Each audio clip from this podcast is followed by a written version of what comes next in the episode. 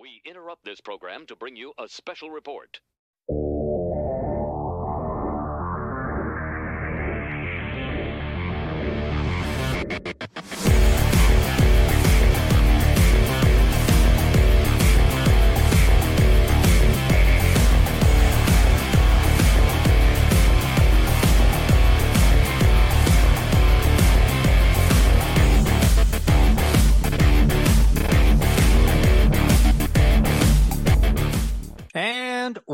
Welcome back to episode 15 of the JEB Board podcast. As you can probably tell, I'm not in a good mood, and you guys will figure out why here soon. Everybody listening at home. Um, back with me, we got the whole crew this week. We have Andy Gator, Nick Noah. We've Yep. got Cheese Brain Kyle Overhart. We've got the uh, poster boy from Mustache Wax, Caleb Naylor, and then we've got uh, BB, which stands for Bama's burner uh, in terms of their burner account. So, uh, guys, how do how do we feel after this week of um, college football? Angry. I think it got designed by the Alabama fan base. Yeah. Um. Oh, hey, Kyle. Quick question: What do you think about Alvin Kamara's uh, cleats and uh, Caleb's background right there? They're as about as ugly as Caleb is, to be honest with you, Greg. I don't give a damn what you say about the stupid cleats right behind my head, you little winter gnome. I know. Jesus. Winter gnome. That's a derogatory statement. They already have a season, Caleb. I'll let you pick whatever picture you want. Thank you. But the As is my great. right. You know who didn't have a shit season? Hell yeah. It's my Florida background. Am I correct? Don't wait. Oh, okay, wait, sorry. Yes, wait, wait, Yep. hold off, hold off for like seven minutes. Let's get through the f- highlights, Request. and then Well- I will. We'll, we'll get into that. I was just seeing if I could finish about six or seven of these Andy Gators before we start talking about it because my arguments will be different. I am drunken with rage. Here we go. Okay. Yeah. There we go. Thank you. That's that is Florida State watching the, the selection show. no, that was Michigan watching the selection show. yeah. Oh no. oh no!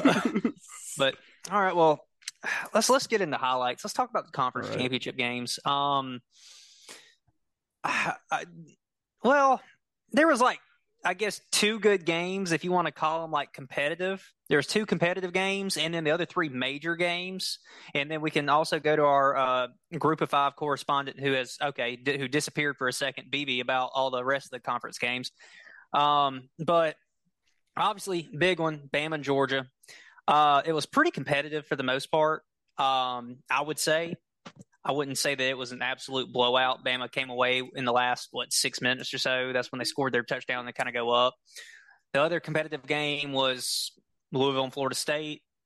Uh, competitive on the opposite side of the spectrum, really. Uh, for why it was competitive, uh, just an ugly game to watch. Um, Michigan and Iowa. What else did we expect?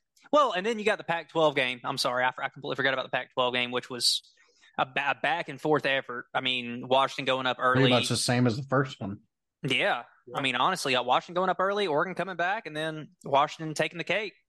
And then uh, finally, who am I missing? Big 12. Oh, yeah, Texas Skull Dragon, um, uh, Oklahoma State. So, guys, what are your opinions on the conference games themselves?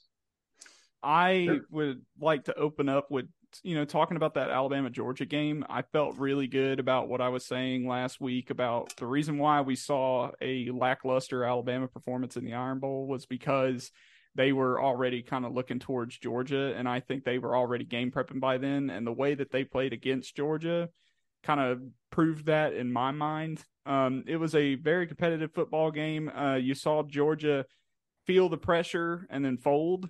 Um, but you know, it doesn't matter how dominant you are the entire year. It's whenever you get tested, it's do you crack under that pressure? And unfortunately, Georgia wasn't able to come out with the win. Um, fortunately for Georgia, fortunately for Alabama, and uh, Alabama shook up the entire college football playoff. But we'll talk about that later. We'll talk about that later. Well, I feel like idea. that game.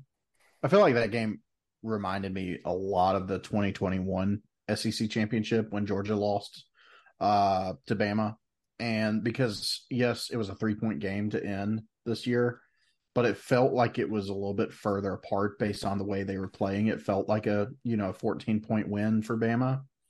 Uh, again though, it, it just had a very eerie feeling. Like it's it's very similar to the 2021 SEC championship, but obviously we won't get that rematch. So, but uh, I mean, yeah, that that's Georgia. Uh, I will say, uh, the FSU Louisville game. Again, I know we're going to get into FSU later, uh, but it really kind of showed how good FSU's defense has gotten Absolutely. because FSU's defense in the past years has been rough. Uh, but Louisville, I mean, they hung on Notre Dame. They hung on uh, who else did they? Well, I know they had the Kentucky loss, but Louisville is a good team. Louisville has a good offense. Louisville was fully healthy. And again, top 15 team, and really just showed that FSU does have an elite defense. Yeah, they uh, so Nick, just to kind of hammer down your point there, Louisville uh, beat Duke twenty three to zero, shut them Yeah. out, and hung up twenty three points on them. And the big win you you did specify that was Notre Dame with a final score of thirty three to twenty against Notre Dame when Notre Dame was hot. Well, Yep. think about it too. They they held LSU to only 24 points, and LSU is one of the hottest team uh, offenses in the country. Well, you could Um, argue they they were when they played when FSU played them. They it was the first game of the season. They weren't really clicking. I think after that game, they got they had some. Uh, well, I mean, you got to think though, most of the starters were returning from last year, so you would think they would be better from the beginning of last year. What about LSU? Just um, yeah, LSU. And Yeah. That's And- my opinion because again, they're I mean, all like I was, returning. I was just saying, like they look, they didn't look that great. That Yeah. yeah. FSU, but then when I played Bama, they looked like Yeah. the hottest team in Yeah. football. I agree. I, I well, will say because they they were the hottest offense in football. That's for damn sure. So Dallas Turner said, "No, I, I will say this about Texas though they they seem to always show up in the big games, but when they play mediocrity teams, they don't show up. And this is another example of that, where they come into this you know Big Twelve and they just dominate. And then you look at like the past game against Alabama, big game vibes. They come in and they do what they're supposed to, but then they play games like TC, uh, TCU and they they win by six, and it's they're so up and down. And I, I wonder when you go into the playoffs with a very good Washington team if they're going to show up or not. Yes, they And will. So, BB, back to your point about LSU. Um, after that Florida State game, they did not score under 30 points except when they played Alabama. yeah, And that was because uh, Dallas Turner rock bottomed Jayden Daniels and gave him a concussion and possibly broke his jaw.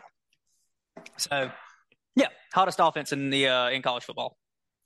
Um, yeah, so I guess that moves on into our um, low lights. The first low light we're going to talk about the NFL injuries uh, a little bit, Spe- specifically uh, the injuries that have um, plagued Nick and his sleeper team this It's year. stupid. So it's not even it's not even the injuries this year. It's the injuries in the last couple of weeks.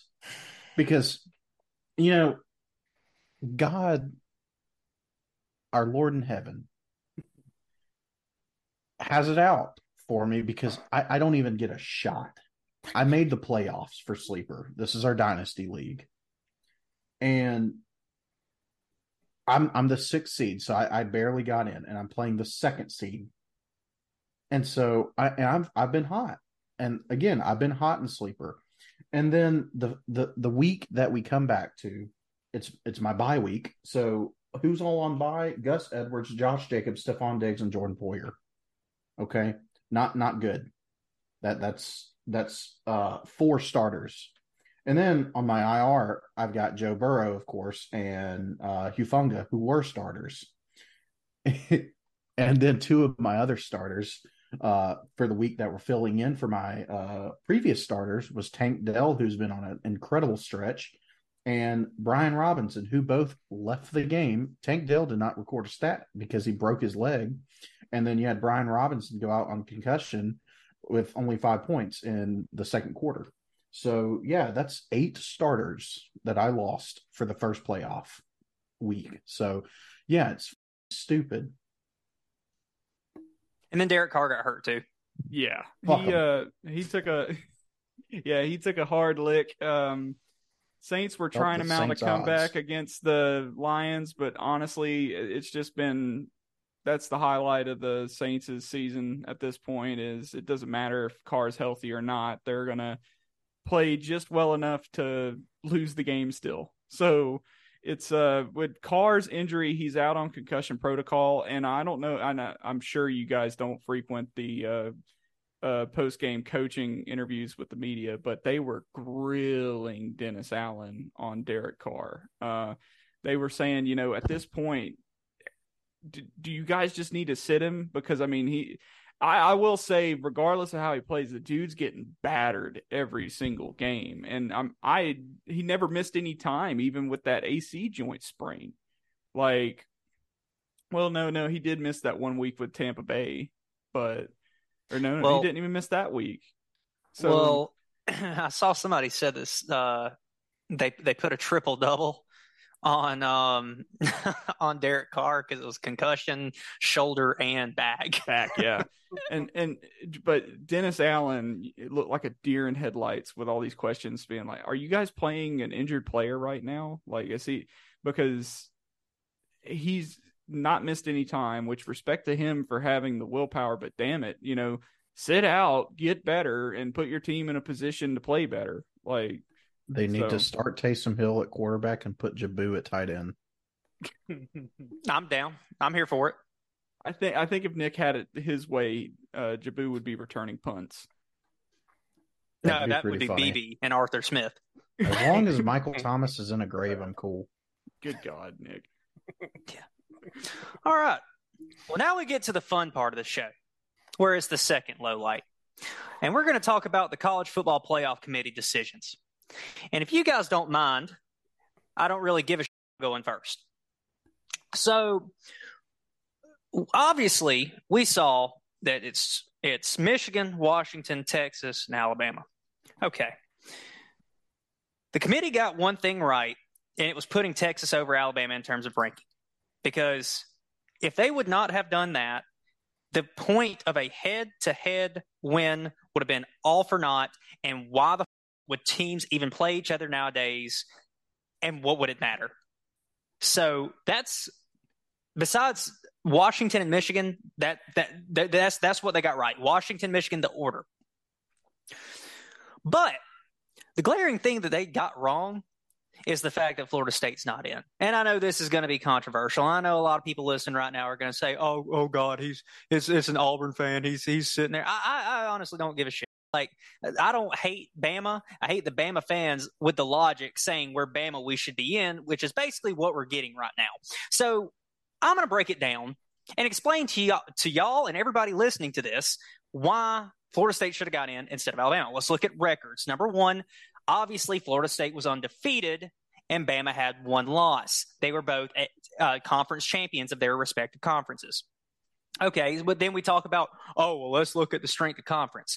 To a point that BB made earlier, which it's kind of fair, not really fair. The ACC went six and four against the SEC this year, and like we've talked about all year on this podcast, the SEC has a down year this year. The SEC overall, in terms of talent and in terms of winning capabilities, is down this year. When your second best team in the SEC East is Missouri, and your second best in the SEC West is the forever ten and two or nine and three Ole Miss Rebels, that kind of tells you something there. So now let's look at the wins. They have a shared win against LSU. Okay, Florida State won at the beginning of the year. They won 45 to 24, whatever the score was, right? Bama turned around 42 to 28, won against LSU. But the big factor there was that, again, Dallas Turner rock bottomed Jayden Daniels at the beginning of the fourth quarter and basically shut the game down. Their best player was gone. So, so there's there's number one. Number two, oh well, uh, let's let's look of look at uh, the the strength of record or strength of conference or Bama's wins this year. Okay, let's look at Bama's wins this year. Let's look at their wins against Texas A&M, which was a one possession game. Let's look at their record against Arkansas, a one possession game, which, if I'm not mistaken, was in Tuscaloosa. Am I wrong? Correct. Okay, now let's look at their win against Auburn. Oh, it's the Iron Bowl. It doesn't matter. They had to win in a on a miracle pass by Jalen Milroe and Isaiah Bond. Great play nonetheless. One possession game. And then finally, let's look at their third game of the season when they couldn't figure out who they wanted at that quarterback. USF that they won in a one to two possession game. There's Bama's wins. Oh, will they beat Ole Miss? Ole Miss doesn't have a defense. We've seen that this year. Uh, so you want if you want to talk about Bama's wins, there's the wins that I want to talk about, and then we get into.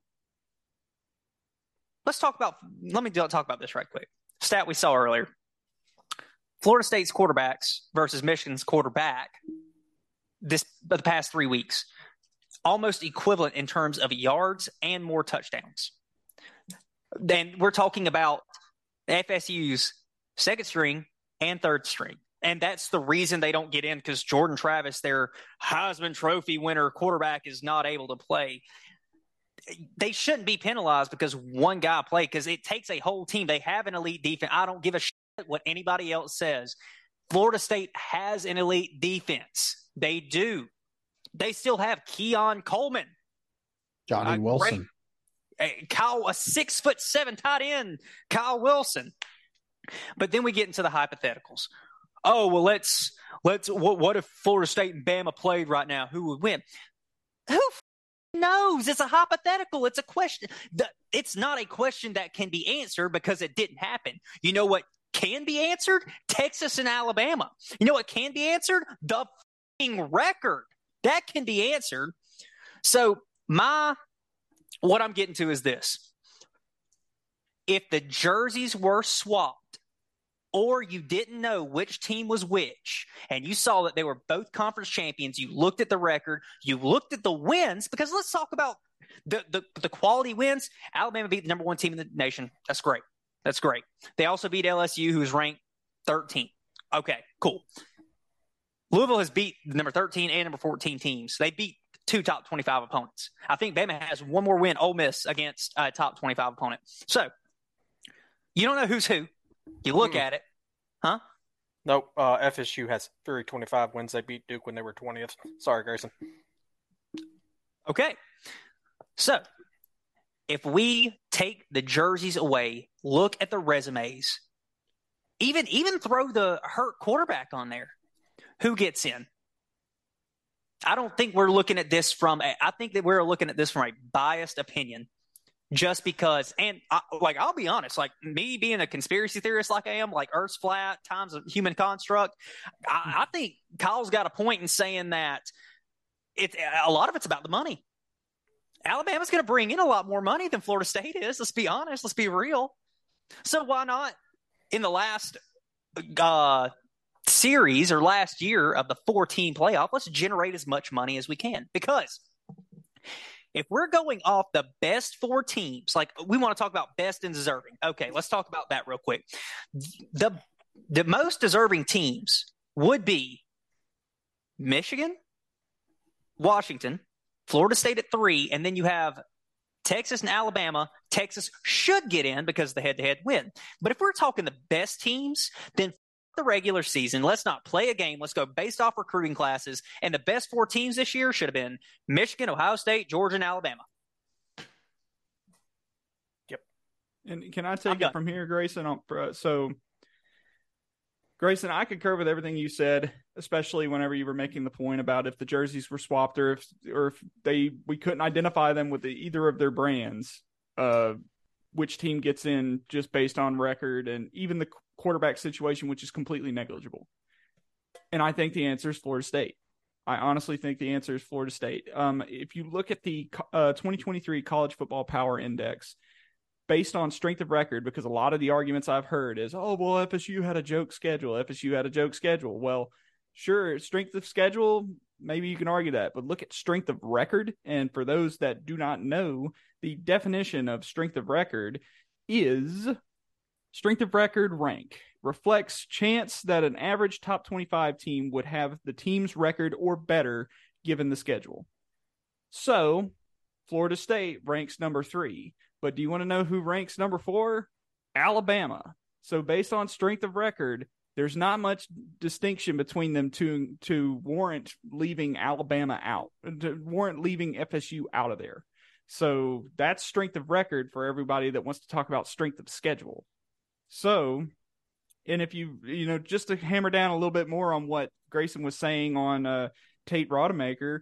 So Tate Rodemaker missed the championship game. Uh, I believe he was in concussion protocol, and someone can Yep. correct me if I'm wrong. But uh, in the time before he got injured in the Florida game, Tate Rodemaker is 510 yards on the season with five touchdowns, and he only started two games.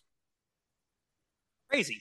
It's Yeah. crazy. Yeah, And he's back. He's back by the time Yeah. the playoffs start. yeah, and now and now yeah, and and now he's back. So you know, it's we're not talking about like so, we're not talking about having a complete wimp at quarterback here. We're talking about a guy that was able to put them in a position to win games. Granted, you know, University of North Alabama is a game they should have won and did win, but to play a shootout game against Florida, you know, at Florida in a heavy rivalry game. And you know yeah he got injured but even before he got injured he threw for 134 yards and you know in that game alone. So i feel like he was a capable quarterback. So this is my final takeaway.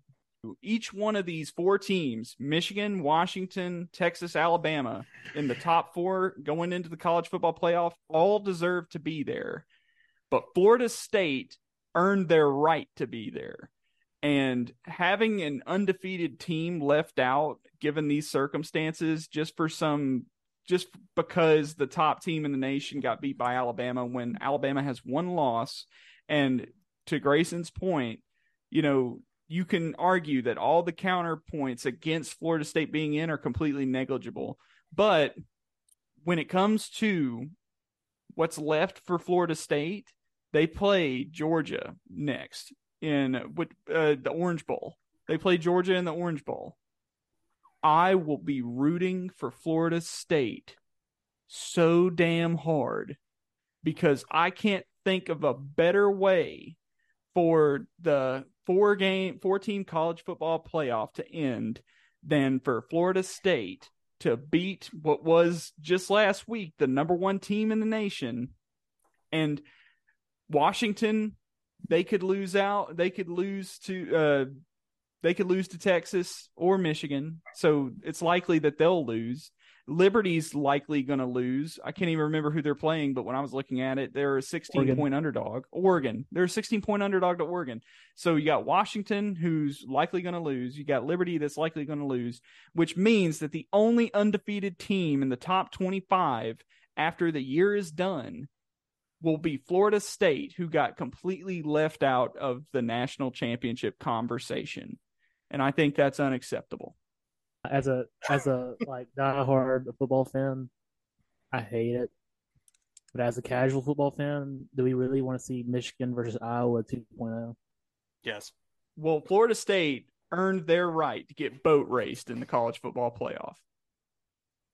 Florida State has a better offense than Iowa with their second Yeah, string but- quarterback. So uh, there there is an argument to make between again who's the best teams and who's the most deserving teams. There is. I'm leaning more towards the side of who is the most deserving because at the No, I end of the day, as I said, if it's the being the best teams, why why the f- are we playing a regular season?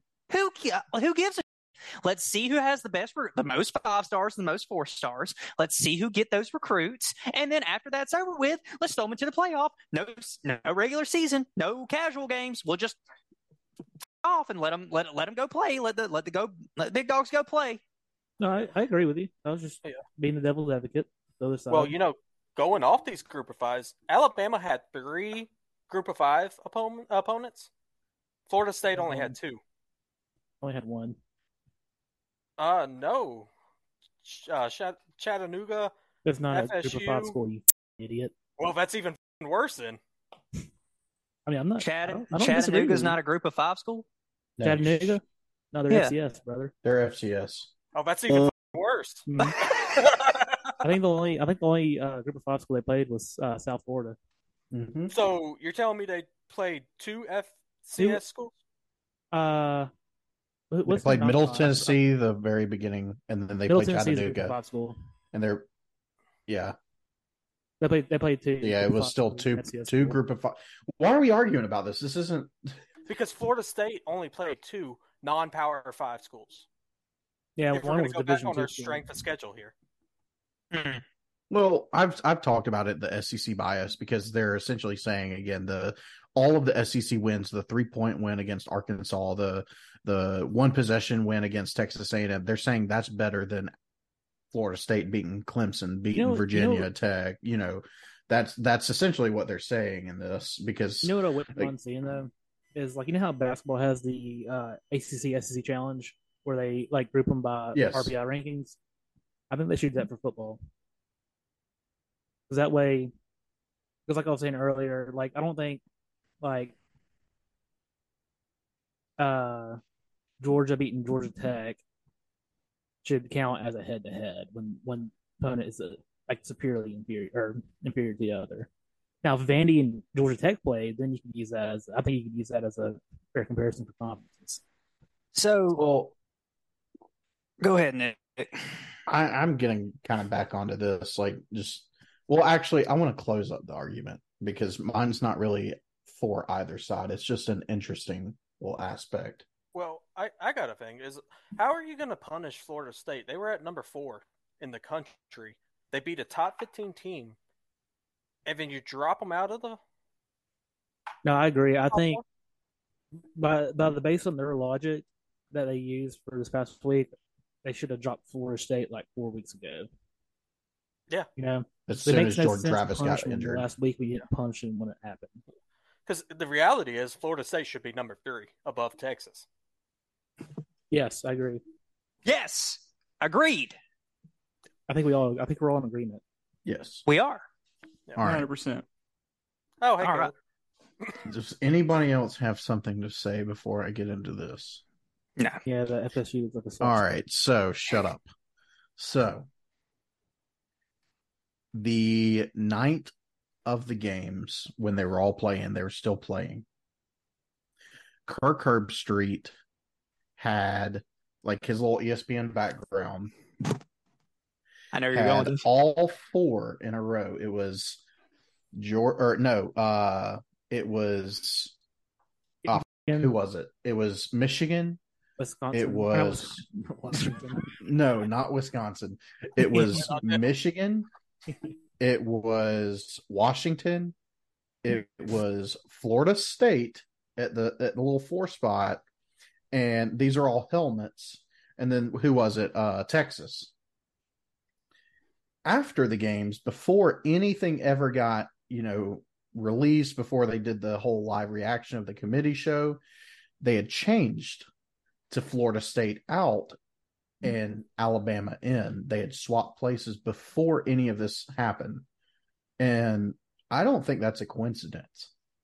I don't think that's I don't think that's something that, you know, right after the games, the same night, not even not even like, you know, again, this was way before the committee sat down and said, "Hey, this is this is our top 4."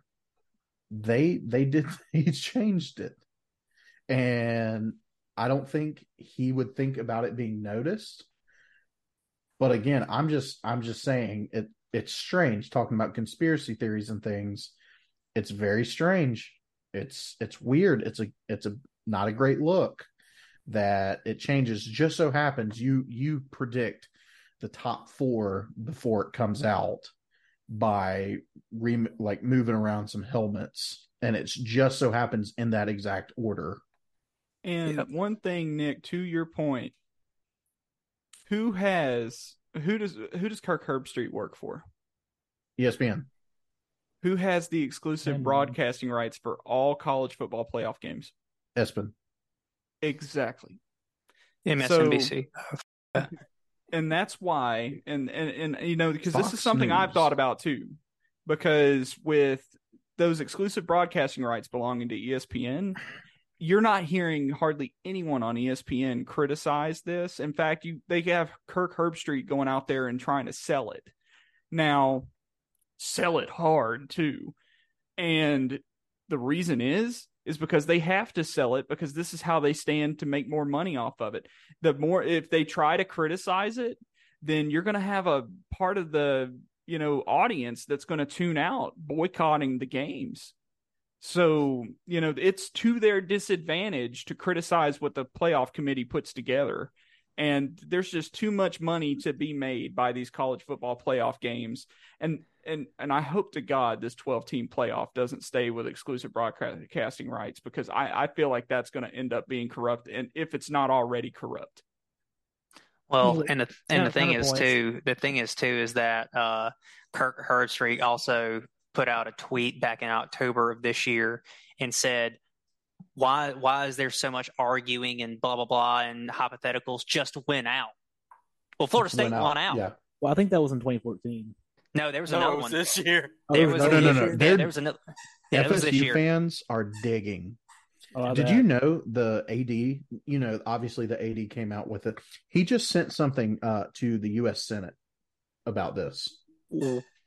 Like it is Yeah, yeah. like getting very like they are pissed, rightfully so. To be fair, I, I've seen it happen as an Auburn fan, 2004 with the BCS. I mean, it happened then. TCU was another example in 2014.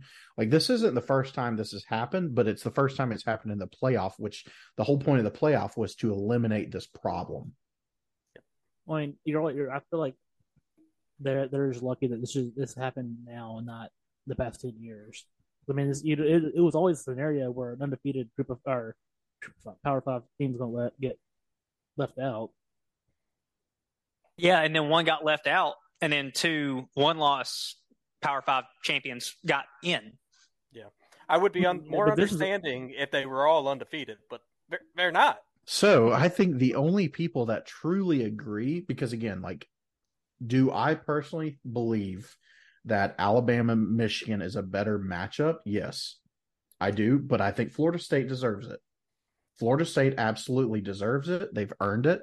There's nothing they have done wrong to not get this spot. This is the whole point of the playoffs is for them to get this spot.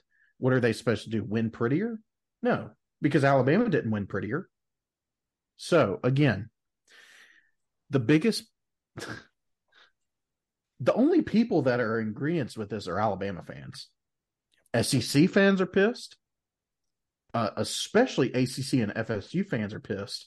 But literally, the only people that agree with this move is ESPN anchors and Alabama fans. And t-shirt fans specifically. Yeah, you may lying. Um, I, I just it kills me because every year the criteria changes. Last year the committee comes out Yes. and says, uh, division championships shouldn't affect the teams. Okay, then why did Georgia drop? You know, we're going off last year. Why did Georgia drop out of top four? Uh, and why are we always changing the criteria? Why did they not come out with this is what you need? This is what we want. And then this year, when that list came out of what they were looking for, now they add at the bottom injured players that could affect the game. That has never been on that graph before. Well, so here here's the thing. I like I know I know part of the reason why they want to do the committee was to have the eye test, right? And that way you could you know, you could add into the factors that a computer can't see. Right. And as we saw, I believe uh it was BB that sent in our group earlier. If it was uh if we're going I off don't, I don't know the validity to that. That could have been just made up. Well, if it there was a hypothetical BCS computed uh, college football playoff, and don't know if it's true or not, but if it is true, the team that got left out was Texas. So it was Michigan, Washington, Florida State, Bama, and then Texas who beat Bama, which uh, again would make sense. But that's where the eye test comes in, right? But I'm gonna I'm gonna say this, and I may be way out of pocket here. I think it may get to a point where the eye test is relied on a little too much. Yeah. You know, like you can, it, it's, it's, oh, well, we can see that th- those four teams are the best based on those uh, three or four games they played and won, right? But those three or four teams could be 10 and 2, 11 and 1, you know, like, Mm. and not factor in the things that at the end of the day actually matter, such as wins, head to head records. It's, it's pathetic. It's, it's so stupid. But also, I feel like no matter which which route you go, there's always going to be like a negative effect. Like you go to the BCS, right? The BCS records that had Texas Alabama in over Texas. You did that way, then it's not going to take into account to the head and head. But on the other side, if you use if you use like actual computer rankings, it takes all the bias out. Well, at the end of the day, I at- don't think there's the- no perfect way of deciding deciding four teams out of 160. well, yeah, and the at- beast. Go ahead, Grayson. Well, I was just going to say, well, the the answer to that is what they're doing next year with the 12 team.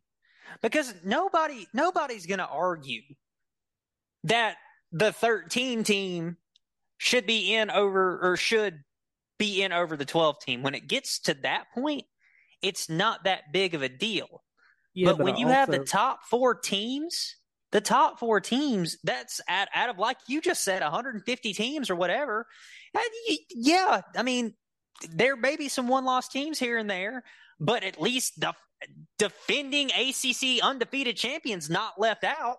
yeah, but also The only people like- that are going to be left out are more than likely going to be probably some be- two or not gonna be three losses. It, no, no, they're not. Which Uh, they're going to be two or three also- loss. Oh, go ahead. Sorry. No, it's cool, man. So it's going to be these two or three lost teams, and then it's going to be some of the group of five teams that are like one loss, like a Tulane um, kind of thing that's going to be left out. Those are going to be the ones that are pissed.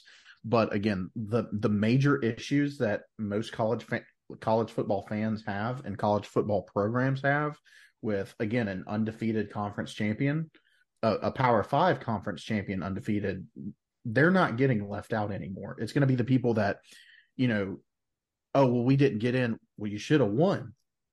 You know, because you obviously have losses. There's not going to be 12 undefeated teams that are going to be sitting there. It's going to be these one to, anywhere from one to three losses teams that are going into the playoffs now. The people that are going to be left out is going to be your divisional runner ups, like your SEC West runner up, your SEC, or potentially your SEC East runner up, or your third or fourth place team in the Big Ten. Congrats, Ole Miss. You'll have a shot next year. But can we move on? Yeah, yeah, I guess. All right. Uh, well, that moves us on into our uncivil debate. Let's be pretty civil. Yeah. Um. This week we're going to do the best quarterback in the transfer portal so far. Um. We've got a lot of names that have come out so far. Um. That are transferring guys like um, uh, guys we didn't name. I guess is DJ Uiagalelei, KJ Jefferson. Uh, guys like that have come out. So, uh, we're going to talk about who we think is the best. Um, the best quarterback that is transferring so far, and let's start off with uh BB. BB, who is your best quarterback in the transfer portal? Uh, my best quarterback in the transfer portal is Will Rogers. Uh, coming in this year, I mean, everybody thought he was going to be the best quarterback in the SEC, but uh, the new Mississippi coach, state coach, said otherwise. Was not playing to his strengths.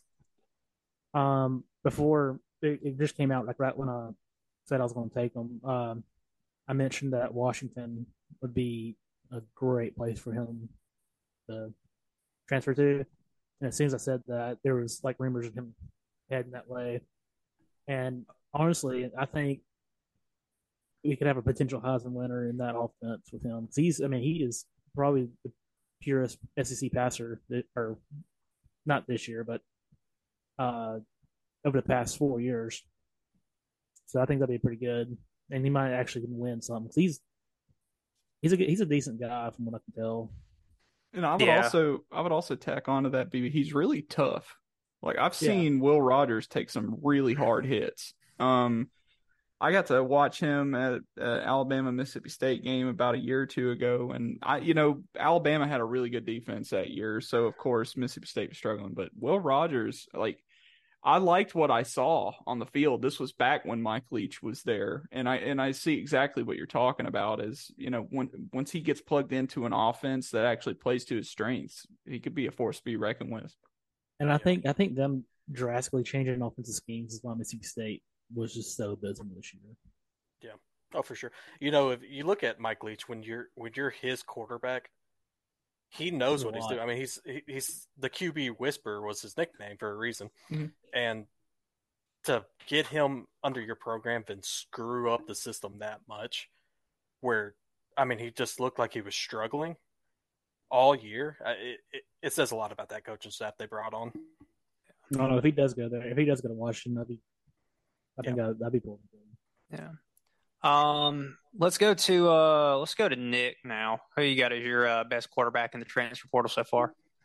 So I've got the vet, uh, Cam Ward. We've talked about him, you know, we talked about him being a Heisman candidate. We've talked him, you know, he's just a great player. Uh, Washington State's quarterback. He this year he has 3,700 yards passing. Uh, he's got, uh, let's see, 32, no, 33, uh, total touchdowns. To, I think it's, yeah, it's eight interceptions or seven interceptions, whatever. Mhm. Um, just a playmaker, a true passer, uh, but he's tough to get those short yardage touchdowns, um, rushing the ball, and he has thirteen thousand yards career passing out of four years, and he's been a four year starter.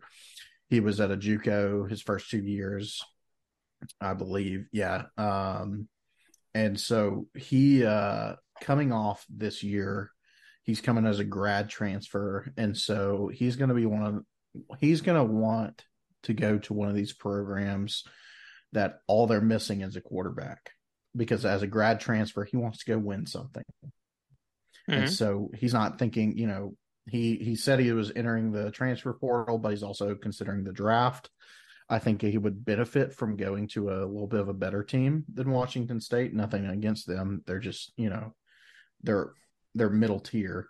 Uh i think if he goes somewhere where he doesn't need developing he he's got all the stuff that he's going to learn. I mean he bits and pieces there um but again he he's going to come in and want to make an immediate impact to a wide receiver group and a, and a good team and so he's a definitely somebody to watch out for. And all of those stats that I told you about this year, just through 12 games. So he's averaging 311 yards and three touchdowns a game. Yeah. All right. Well, let's go to uh, let's go to Kyle. Yeah, I got um Riley Leonard. Um he I'm gonna say this. Duke was always known as the basketball school, and then whenever they got him in as a quarterback, they became a school that when you go play him, it's not a guaranteed win anymore. And he, he played a big part in that. Um, you know, this year he got hurt. He only played five games in a quarter, but with those five games, he uh, threw for 1,100 yards. Last season, he was at uh, 2,900 yards. And he, you know, like I said, he just changed the program into something that's a big deal now. I would say in the ACC that it's not just Clemson and Florida State anymore. You can argue Duke's there. I, I think whenever you do get him with a little more speed, though, like a Ohio State or a Alabama with the receivers, he's going to shine even more. He he's tough. He's taken some huge hits because that line just let him down all season, but he's a tough guy. He knows how to play and he knows how to win. And I think whoever gets him, you know, I, I don't see him as a national championship quarterback, but I do see him as a QB that can get you 10 wins for sure. Yeah. Uh, now we'll go to Caleb. We'll go to you on your uh, pick really quick. All right. So mine is what I consider to be like a, a blue chip college football quarterback, Kyle McCord. Um, I was actually really surprised to hear that Kyle McCord was going to be transferring, but it makes sense considering Ryan Day's attitude towards him after that Michigan loss. I mean, good lord, yeah, I get that he kind of, you know, threw away the game, but that's one game. He's been the field general of that offense, and that offense had some great players on it, and I'm sure they could make stuff happen without him, but I think you're an idiot if you think that Kyle McCord didn't have some part to play in that success. So with uh, Kyle McCord's numbers and with Kyle McCord's ability of just you know managing that offense, any kind of offense, I really think he kind of gets the pick of the litter wherever he would go. I, I can't think of the I can't think of a single place where I'm like that's for sure where he would end up because I think just about any team would be happy to have him. Yeah. Well, and on top of that too, uh, it came out today. Just side note that Ohio State's got seven or eight four to five star players that are transferring right now. Mhm. One of them being, oh, what's his name, Jaden Fleming. Julian his name? Fleming. Your Julian Fleming, Alabama the five- Jag. Yeah, the yeah the five star receiver uh, is leaving as well. So it seems like a uh, mass exodus out of Ohio State, which is not looking good for Ryan Day. One on third base.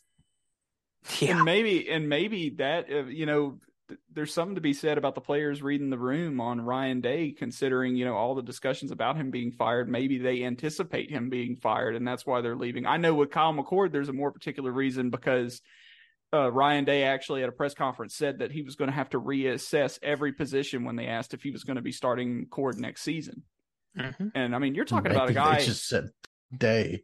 I mean, yeah, uh, no, no, no. That that's the more likely scenario. But I'm talking about for the all the other mass exodus, like it could be part of it. But you're talking about a quarterback that sat behind Justin Fields and C.J. Stroud and earned the spot at Ohio State. You want to tell me that that's not a good quarterback that's going to find a place out there? Not, not that anybody is, but I just think uh, this this may be what actually gets Ryan Day fired. So I have a feeling that Ryan Day just told him, "Hey, bud, go ahead and jump in that portal. We got somebody else he's gonna want to play." Because you don't you don't see starting quarterbacks of like of like big like blue blood schools transfer unless the coach leaves. Uh, and that's the only time we've seen that was with uh not when they're starting. What? Nothing. No. You're There's just a looking at- famous famous Alabama quarterback that went somewhere else. But Yeah, it- because he he was wasn't starting. starting. I, Like, the, like I look, Who? that statement was based Jalen on something Hurt. on Twitter by Oh. some dude's burner account. But like, still, because when when when Jalen when Jalen transferred, the writing was on the wall that he was was going to play. Yeah, I know. I know this podcast isn't a logic based podcast, and we're not about logic, but I think that logic tracks. BB, I really do. Like if if he had if he didn't have any doubts that he wasn't going to be, if he had doubts that all all of it was just a bunch of humdrum rumors that he wasn't going to be starting next year, he wouldn't have left. I disagree. I think we use a lot of logic. I think we use a lot of logic that other people Uh, don't. yeah, yeah, use. but bad logic doesn't count. once again, Uh, I But I'm disagree. just saying, you don't usually I think we use great logic that other people don't think of. That's what makes us set apart from everyone else. Well, e- even even to Kyle's point, so you've seen two quarterbacks from Blue Bloods transfer out that were starters, and one of them left because uh, homeboy went to Hollywood instead of Oklahoma.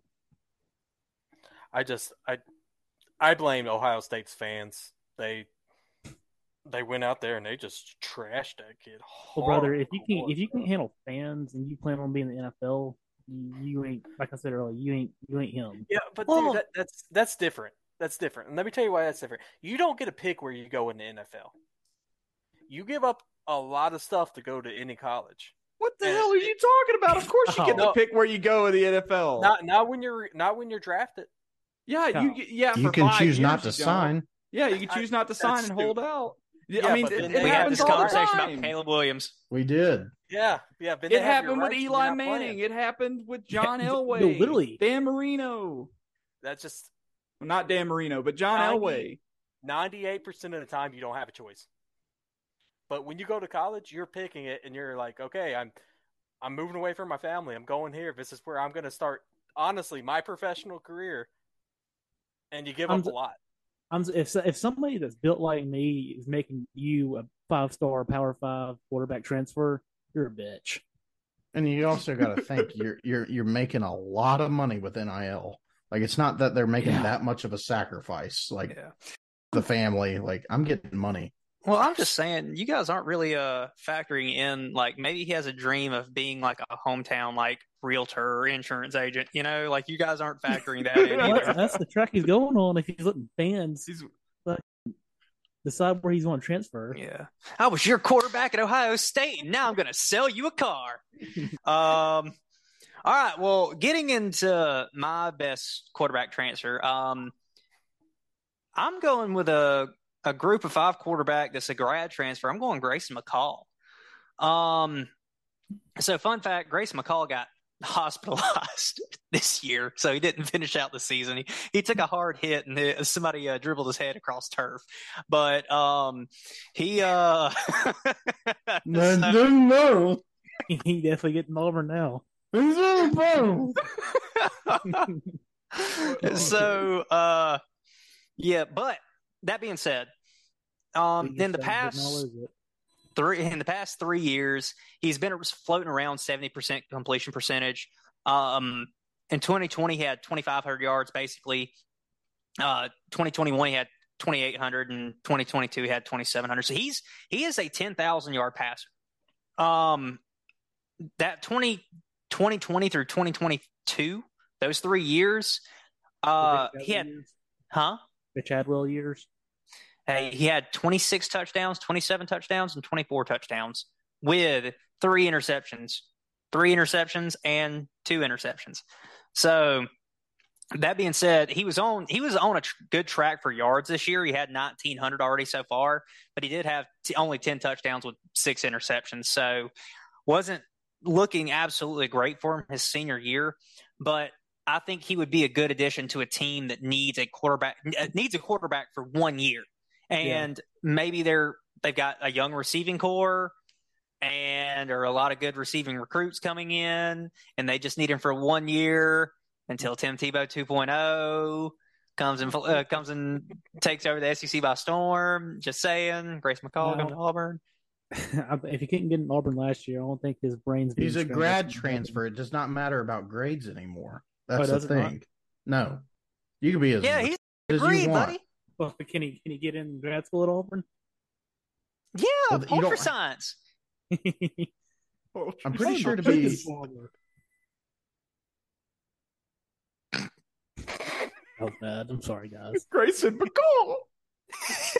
Okay, thank you, Caleb, for making me. Look.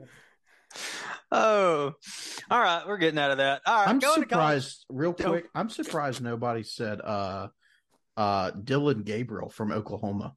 I don't think he's that good. He had 42 touchdowns this year. I don't think he's that good. All right, I was just I was just curious because he had 42 touchdowns this year. I don't think he's that good. I don't. I mean, did they? Did I'm what like? I think seven of those touchdowns came against the uh, Colorado School for the Mines back in week two, and they beat somebody seventy three to nothing. So that's fantastic. Who are you talking I about? think, yeah, I think Dillon. The, the- the quarterback Dillon for Gabriel. Oklahoma. Oh, Big yeah. Well, I was just he's going- curious. he's going to group of five. Oh, he's taking. Yeah, yeah. He's going to go be success. He's going to go beat up on the no, he's going to USC. Pee Wee teams. He- he- I guarantee you. Yes, I guarantee you. He's going to follow Caleb Williams and to Lincoln Riley. After Caleb Williams leaves, he's going to go f- play in there so he can win a Heisman or try to. Big Yeah, stats that's the don't count for offenses. Moving on. We're going into college football. Um, we'll go over records real quick. We don't have games this week, but uh, we went 15 of 25 this past week.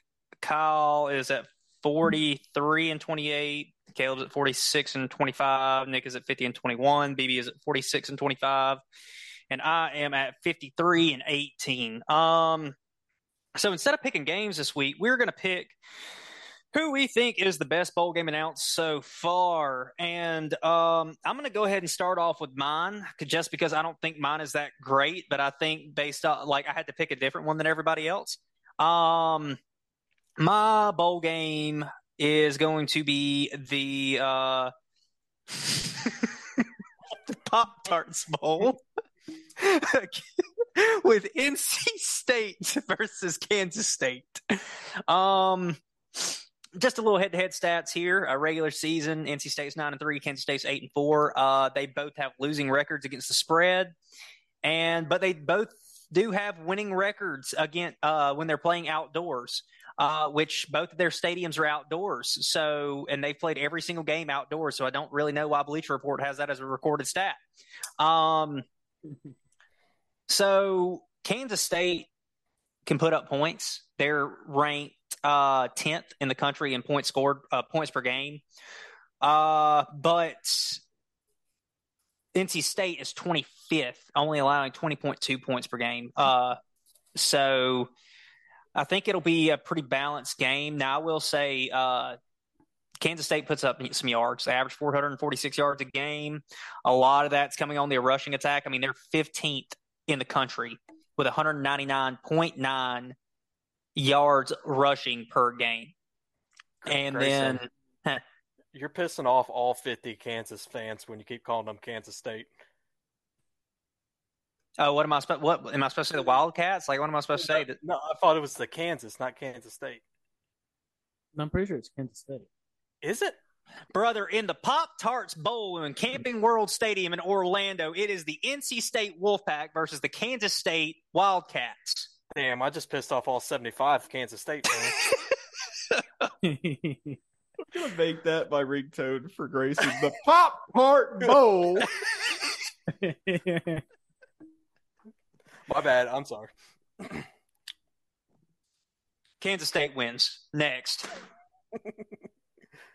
Uh, let's All go. right. No, let's. I'll let's go.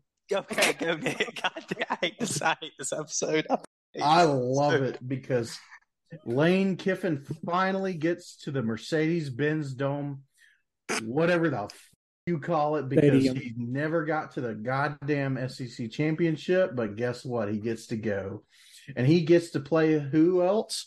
Penn State, the Ole Miss of in Big Ten. They are two trash organizations.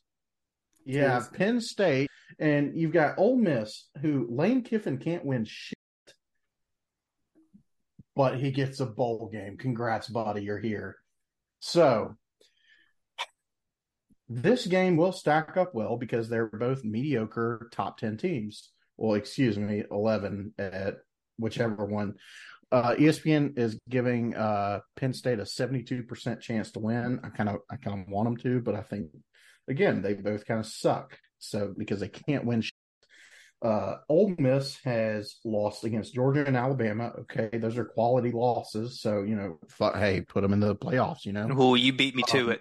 but uh, all they've beaten is LSU, a, a, a nine and three team. So again, you know, they just had LSU had a better, uh, a worse defense.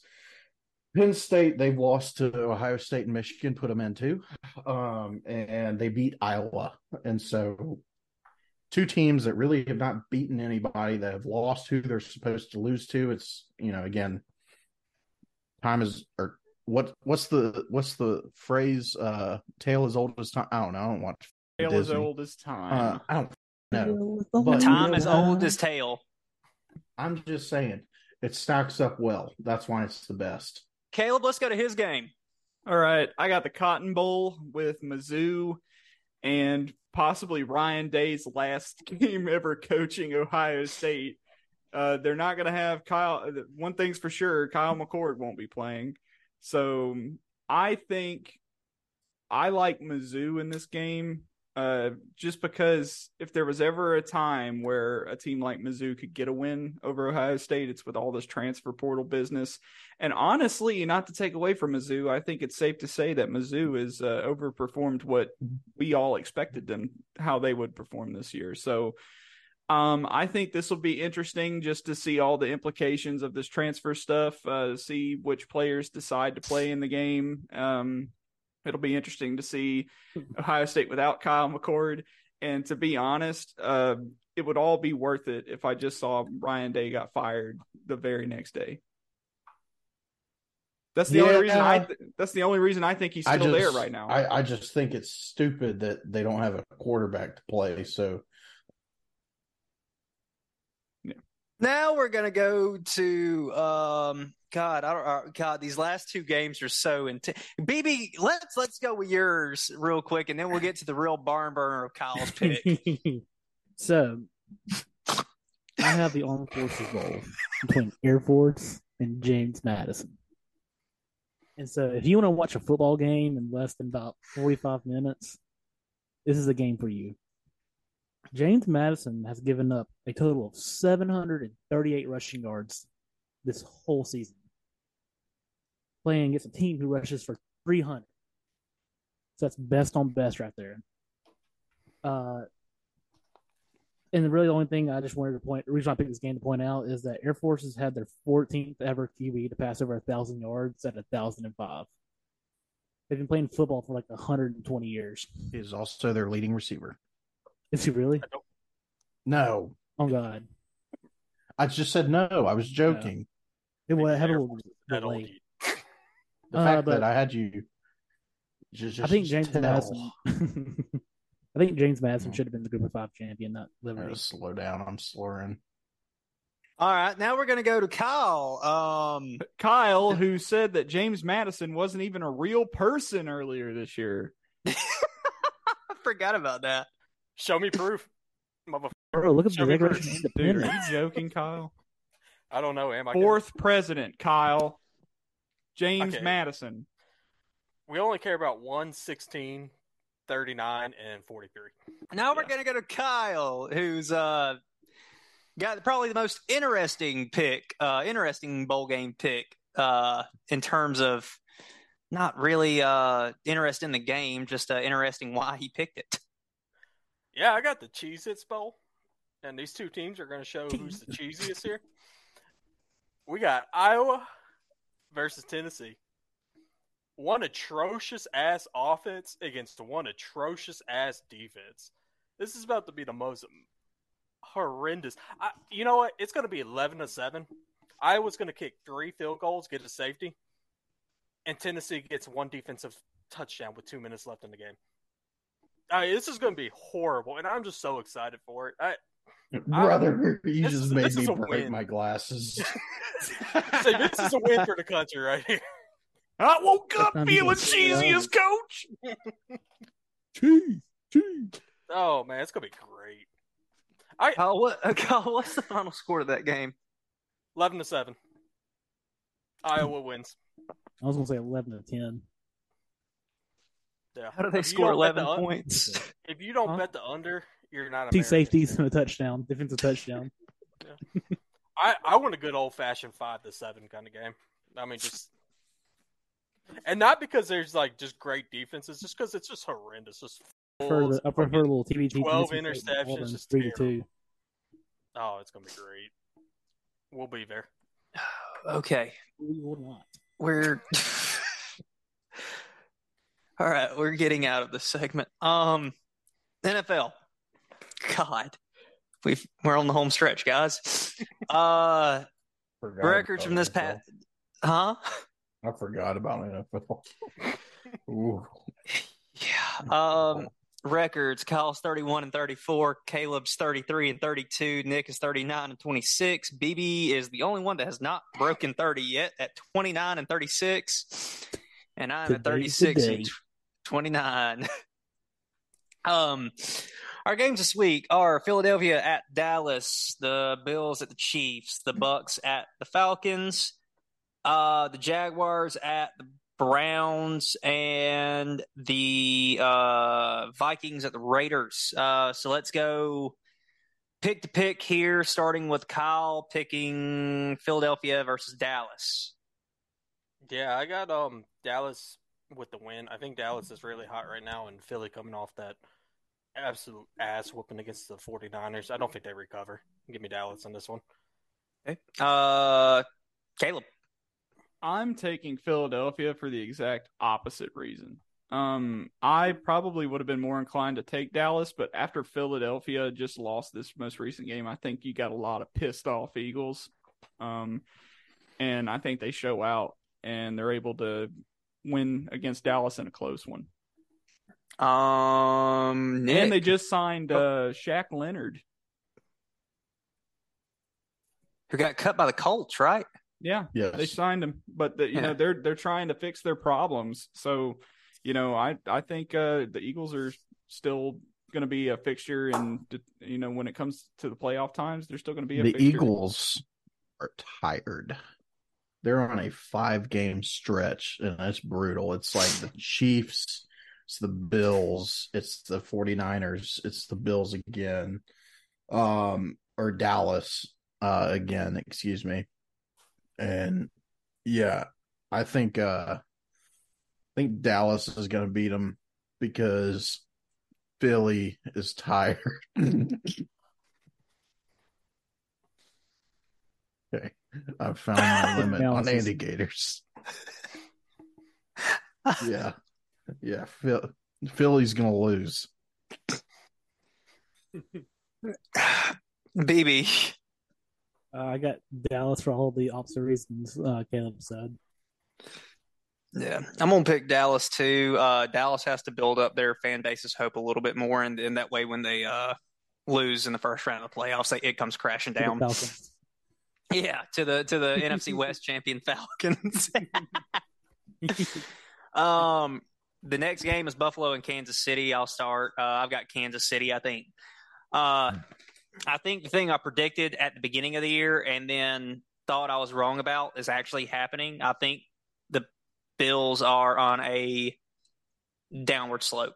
So, uh, and I think Kansas City is going to add on to that. I, uh, they lost a close one to Green Bay, but I, I mean, Green Bay's playing really hot right now. So yeah, give me, give me Kansas City. Uh, BB, Uh, I concur.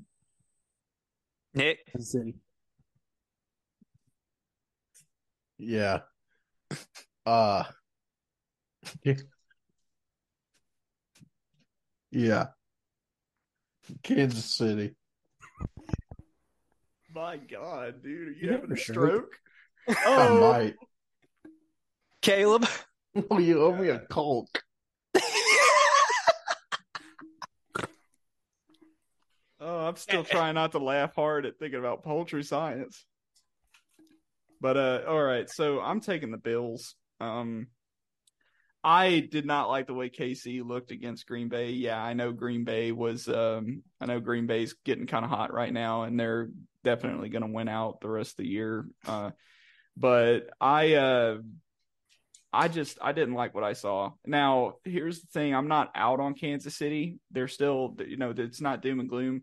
I don't think they're going to pull one out from the Bills. Uh, the Bills still managed to win a few games in the past, but they they could be better. But I'm thinking the Bills are going to be able to edge this one out. It's going to be at Arrowhead. It's going to be odds against them, but the advantage I see is that uh, Kansas City's doing some soul searching, and I think the Bills can take advantage of that.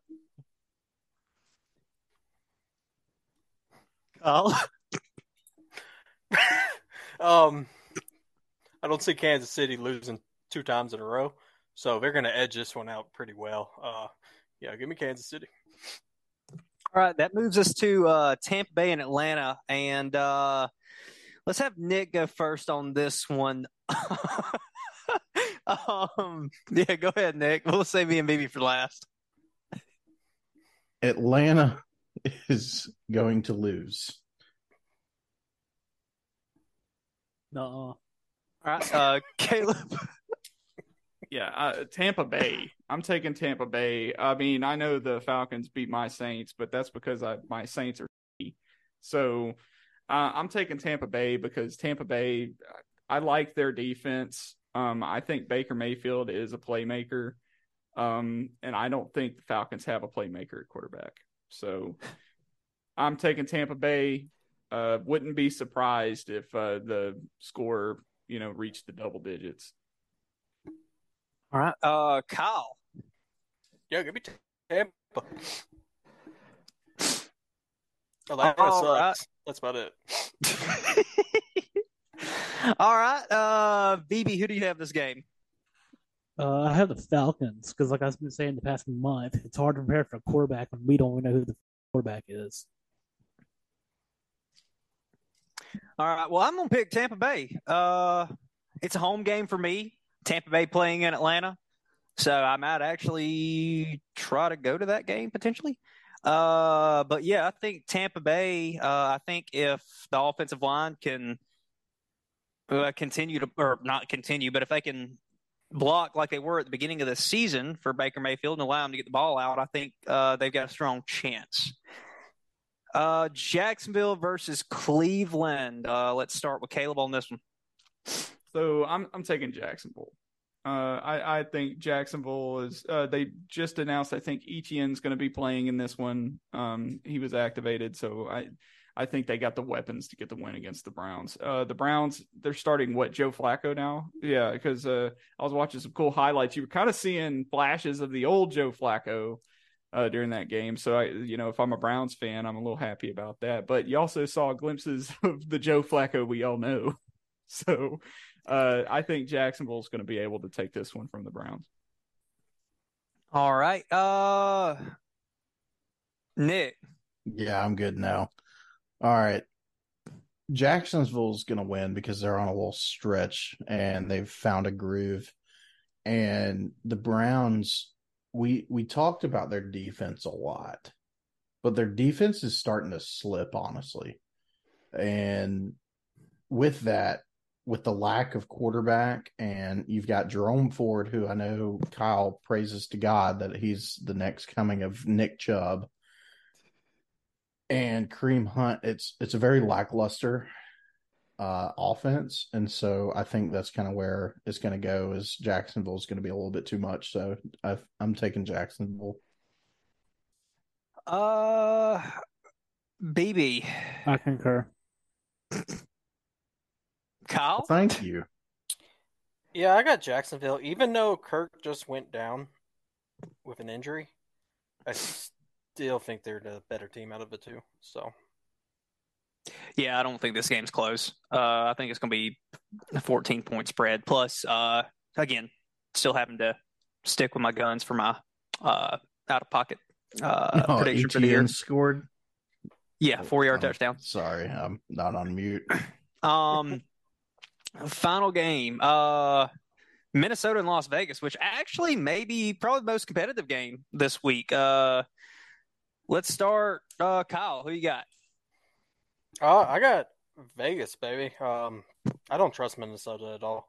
I I think they're the, one of the more up and down teams in the division. I think Vegas is starting to figure it out after they fired their coach and they haven't looked back since. Uh, Caleb. All right. So for uh, I'm I'm taking the Raiders as well. Uh, they're coming off of a bye week, um, which I think is going to be to their advantage. Antonio Pierce is really changing the atmosphere in Vegas. Um, I think the players believe in him. I think he has the locker room. Uh, Aidan O'Connell is, you know, he's doing the best he can. He's he's I mean, just against the Chiefs, even though they lost 31 to 17, uh, Aidan O'Connell still had a passer rating of 101.6. And uh, I, I'm thinking that the Raiders are able to pull this one out. They're able to get a win against the Vikings, who, you know, have been, even though Cousins has been out, um, they've been kind of on and off. Yeah. Uh, that's that's kind of the reason why I'm picking them too. I think Minnesota is very unpredictable. Um, but with Las Vegas, I think they kind of like what, uh, or to Kyle's point, I think they kind of have this newfound energy and uh, confidence about themselves with a new coach. And I don't think it's going to be a pretty win. I don't think any Las Vegas game for the rest of the year, at least, is going to be pretty. But I think Las Vegas is going to get a win. Um, Nick, I think uh, I think Minnesota's going to win. I think because Josh Dobbs had a bad game, he threw what four interceptions last week. I think everybody wrote him off, called him the you know, they said, "All right, the Linsanity is done." Uh, I, I I think Josh Dobbs still has the capability of winning them some games. And it's kind of what I was talking about earlier in the season. I don't think Josh Dobbs is a franchise quarterback, but he's a good journeyman is going to fill in for people, and I think Josh Dobbs is going to still be that. I think he's he's going to do just enough to get a win. And so I think uh, as much as the Raiders want to say they've figured it out, I think the the offense is still one step behind, and their defense is still. I mean, they they finally got rid of uh Marcus Peters, uh, and so I, I I just I think the Raiders are struggling to do what they do currently, and I think Minnesota, after having that bad loss uh last well ugly loss not bad um i think they're going to bounce back baby Give me the Vikings in a Danielle Hunter legacy game, baby. A legacy game. Feast. He's gonna eat. God, I forgot nobody has said legacy game on the on this episode yet, so I had a way to sneak that one in there. All right, well, finally we get to everybody except for third world countries' favorite segment of the show, Kyle's out of pocket pick of the week. Obviously, we don't have any college games this week, so we're going to go to the NFL. So, Kyle, what is your out of pocket pick this week? Yeah, I got one that is just pure spite against our NFL analyst. Um, give me the Jets beating Houston outright. Um, CJ Stroud is about to get shut down. Might not even throw a hundred. We'll see. Uh, Jets win in an ugly game, ten to seven. Kyle, uh, your integrity, it must be. Your You ain't got no integrity is cheaper than a gallon of milk, man. Damn right. Like, Oh, milk's pretty expensive. As I I was say, gonna say, I'm don't know. yeah, that's a good one. Not up here. It's two Try it dollars again. seventy cents, man. Well, yeah, but I mean, Yes. the cheese capital of the world. Of course, of course milk isn't going to be expensive. Yeah. I I bought a T-bone steak for nine dollars every day. Slap. That bitch was Yeah, pork. probably gave you Shut up. cow disease. He thinks he's you're be drooling all the time. Like, hey guys, the steak was Hey, pretty man. Uh, All right. Oh god. well, that farm ends sciences, the farm sciences episode. Poultry. Ultras. Well, uh, we've talked about beef and pork. I mean, we at this point we got the whole damn farm. What about the fish? definitely taking Aquaculture. money line now, pal. Pescatarians. BB's the jackass. That's Yeah, what I'm gonna call new? South Carolina Gamecocks fans from now on, Pecatarians. Okay, well, Except that's going to call end the Kyle episode. a Pecatarian. Whoa, whoa, whoa, whoa. All right, let's end this show. Come on. Quit, quit, quit. You're, you're you're throwing me too many softballs. I'm gonna hit one Yeah, out of the park no. soon. You gotta Okay. stop. Grayson, end the show before I say something. Yeah, okay, we're done with episode 15. Everybody go gonna watch us it. on Apple Podcast, uh, Spotify, and YouTube. Um, go watch us. Uh, that way you can go watch the intro that we're going to add into this episode that's probably already showed. But if you listen to it, go watch it. Go follow us on Twitter and Instagram. You can find them if you just type in JEB Board. Other than that, casuals, don't get hard counted.